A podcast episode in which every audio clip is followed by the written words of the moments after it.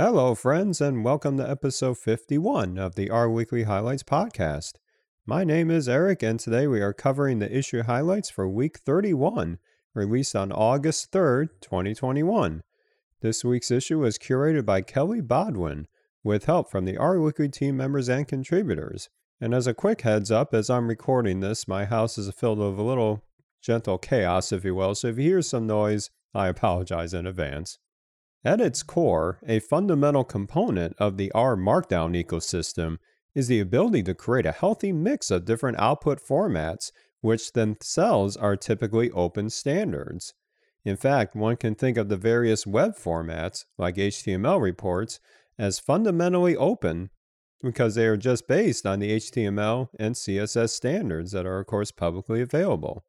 Now, in my mind, the ideal situation is that communication of data analysis results would always be rooted in dynamic and interactive content with these open standards. Well, sometimes that's not quite the case, at least with the interactive part, as across many organizations within both industry and academia, documents and presentations are typically built with the Microsoft Office suite. Now, once Microsoft Office 2007 introduced support for the Microsoft Office Open XML standard, that's a mouthful, which actually itself has a somewhat peculiar history, the door opened for creating wrapper packages in various software languages to populate Word, Excel, and even PowerPoint documents dynamically with code. In fact, R Markdown itself has included support for creating Word documents as an output since nearly the beginning, and then later on gained the functionality for exporting to PowerPoint presentations, where this functionality is building off of the Pandoc utility. While these developments were happening, another branch of R packages in the R ecosystem targeted the Microsoft Office document format with their own functional paradigms. And the worlds of R Markdown and these more targeted packages have converged again recently with the advent of the officedown package created by David Gohel. Allison Hill, product manager at RStudio for Data Science Communications, has authored her second friction log, serving as an experience journal on using officedown to produce a PowerPoint slide deck in our first highlight for today. Now, one would realize pretty quickly that there is a bit of a difference in the community presence of users that are using the officedown family of packages compared to General R Markdown. One of the first things that Allison found is that there seems to be very little traction in forums such as RStudio Community um, with this specific officedown package. Now, I can shed a little light into this as I was an early adopter of one of the key components of Office Down called the Officer package, which again has its own functional take on po- populating various Microsoft Office documents and PowerPoint presentations. This is typically something that somebody in a general data science w- role who does get more control into the type of outputs that they can generate probably will not be looking to as their first choice. But for those of us in the industry that live with the fact that our colleagues are, for better or worse, interpreting Microsoft documents in the Word document program or PowerPoints as their main way of consuming outputs, well, we still want to take advantage of R to at least populate these in a data driven way. Allison continued her exploration of using the built in R Markdown template file for officedown and that's where we see some of this more specific functionality that separates officedown from general R Markdown. For instance, in the PowerPoint R Markdown template file, there is a special syntax for depicting which type of content is given on the slide. In, po- in general PowerPoint, you will often see layouts in, say, one column with a simple title, or you might see a slide that has two placeholders, if you will, side by side. Well, the officedown package has different ways of treating those, those layouts depending on if you're putting only text or perhaps text mixed with a visualization. It does take some getting used to. It's not quite the same as organizing, say, a layout in a typical R Markdown document or even a flexdashboard, but it certainly can be done. And one of the key advantages of the officedown family of packages for creating PowerPoint slides, as opposed to the built in R Markdown variation, is that all graphics produced are based in editable vector based graphics, which means that somebody can go into the PowerPoint file and actually tweak a plot's appearance within the program itself should they choose to. There are a few steps involved for including plots via a few functions provided by the Officer and RVG packages, with again the goal of providing editable graphics in the slide. Allison did find that there is a bit of friction, you might say, with getting up to speed with these pretty quickly if you are just familiar with general R Markdown workflow. But perhaps with awareness of another R user trying this out, we'll get even more feedback to the maintainer of officedown for future improvements and perhaps even user guides along the way. I even had a little fun with my early explorations of the previous officer package when, ironically, I was a teaching assistant for Allison's Advanced R Markdown workshop back at RStudio Conf a couple years ago. And I, of all people, had a short little presentation about leveraging Officer to create PowerPoint slide decks. And yes, I combined it with Shiny because why not? I'll have a link to that in the supplement section of this episode's show notes.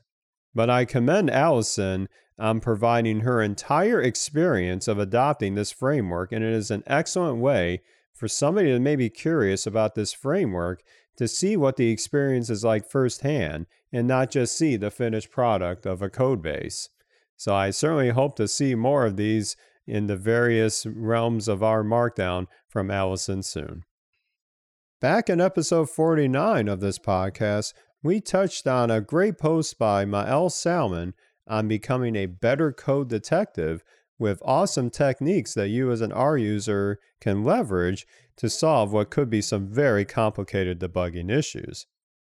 Well, here's a great illustration of many of the principles Maëlle mentioned with the recent blog post from Thomas Mock, which illustrates a very esoteric issue he encountered with mm-hmm. producing a visualization of various sports statistics, the subject of our second highlight today. To get more specific, Thomas was preparing a visualization of quarterback ratings average over a time span and he simply did a facet based on the ordering of greatest to least quarterback rating or average quarterback rating. And when he produced the visualization, he noticed that the facets weren't quite going in the right order. In fact, they were almost a completely different order, quite random, compared to the obvious ordering that would occur by sorting the average quarterback ranking. Now, and this is a case where there is no obvious error warning, but that simply, simply it, something is not right. So, looking at the totality of the data importing, wrangling, and visualization, it can be hard to pick up just why the plot facets are not in the correct order. And what and why would the factor levels be wrong in the data going into the plot? So, looking at being a little unclear on where a possible bug could be, could it be in the ggplot package itself? Or could it be in ForCats?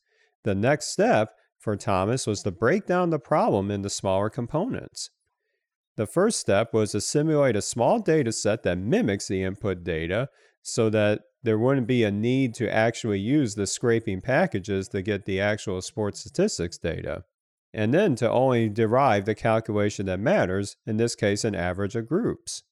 Through that first step of this reprex, Thomas showed that the order based on descending average did not match the factor levels, and that the same thing actually happened with visualizations. Now, of course, he did show a what we call a band-aid type solution of reordering the levels inside the facet step with the ForCats package, and that did fix the issue. But interestingly enough, that band-aid revealed the logic gap in the earlier data analysis pipeline. What happened was is that Thomas was producing the factor transformation inside the group by operation in the dplyr pipeline. In essence, that was creating level one type factors that were again stitched together at the end of the aggregation. Now, by moving that piece of code to before the grouping operation, everything resolved as it should be. That goes to show you that even just the act of creating a reprex, more often than not, will be able to solve your issue once you're able to compartmentalize the key components and then be able to transparently discover where the issue is actually occurring. Again, it's a great illustration of a great principle in action of making your problem smaller. And as Jenny Bryan referred to, talking to what may be amounting to a rubber duck to explain your problem in great detail. I commend Thomas of another excellent post, and I look forward to his actual larger post on the quarterback rankings and other statistics, as he's a pretty big sports fan as well. We have seen some great advancements in how the tidyverse philosophy of data processing with the tidy framework has supercharged many workflows, certainly in data processing itself, which is most well known, but also recently with the modeling piece as spearheaded by Max Kuhn and his team at RStudio for the tidymodels framework. Well, what's interesting is that those same principles can be applied to other pieces of a statistical analysis pipeline, such as basic inference tests that you might see in a general statistics course, such as two sample t tests or analysis of variance modeling. And that's where Indrajeet Patil, postdoctoral fellow at Max Planck Institute of Human Development, has developed a very promising R package that fits right in with this tidy philosophy called statsExpressions. And we'll dive into that a little bit in this last highlight for today. Much like what the modeling framework of packages has encountered in development of tidy models, there can be quite variation in the types of inputs necessary for a lot of the inference functions in R. Sometimes you just need a vector. Sometimes you need very wide data sets or perhaps even a matrix, which of course leads to a bit of variation when you want to have a unified philosophy of perhaps comparing multiple inference or modeling techniques. What statsExpressions does is that it simply gives you a tidy input framework and with simple functions that expect a tidy data frame as input to produce statistical output conduct from conducting hypothesis testing and perhaps even some basic modeling along with that. And along the way of getting the mo- uh, model output or inference output as tidy data, this package also returns what's called an expression object, which is a great way to put in the more statistical notation version of your estimates and inferences inside, say, ggplots. The README of statsExpressions serves as a great tutorial for getting you up to speed quickly with concrete examples for all the different inference methods that are included into the package and being able to see how those stats expression objects can be superimposed on different parts of a ggplot, whether it's in the title of the plot or even to annotate various points on a simple plot. For those that wish to customize those type of expressions outputted, Indrajeet also shares example code for how you can take components of that and put it into wherever you like in a ggplot call. Like many packages in the R community, Indrajeet has also put this package on GitHub, and he is always welcoming bug reports, feature requests, and general feedback as he continues developing the package.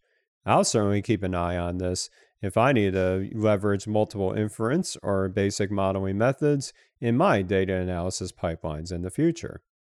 And those are your R Weekly highlights for today. Kelly's done an excellent job with this release, and there are many other great resources for you to dive into, such as a great tutorial on visualizing data with rain cloud plots and a mid season review of the 2021 Japan Football League by our own curator, Ryo Nakagawara, and much more. As always, Head to rweekly.org to find all the links from this issue and, of course, all of our previous issues as well. And you can find all the episode show notes for this and previous episodes at the podcast link directly at the top of the page. We always welcome your feedback for, for suggestions and improvements. You can provide your feedback directly at the rweekly.org site. And of course, if you have feedback on this specific podcast, feel free to drop me a line. You can shout me on Twitter with at the Rcast, or you can definitely fill out the contact page directly on the podcast page itself. Have a fantastic week, and we'll be back with another batch of R Weekly highlights next week.